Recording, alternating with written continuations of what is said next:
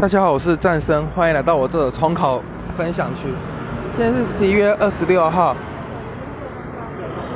然后早上一开始是先考个物理，然后是考公务员的范围，但我发现我几乎完全不太会，所以没有写。我打算假日的时候再把它写一下。然后早上两堂课都是数学课，叫四空间与直线。然后早上两堂课就把这个单元全部都讲完了。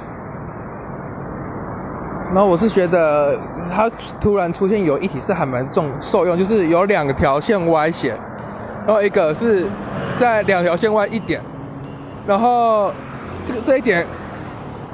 有这通过这一点的直线会通过这两个歪斜线，然后请问它通过其中一条线的交点是什么？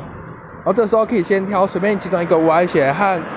那个点两个变成一个平面，再用另外一个线跟那个平面相交，就是那个交点。然后我后来想了很久才发现原理是什么，我就能接下来两堂接下来下午两堂课都是上的都是生物课，然后这次老师有把血型好好的讲一遍，然后还有一什么性性别遗传什么的都讲一下。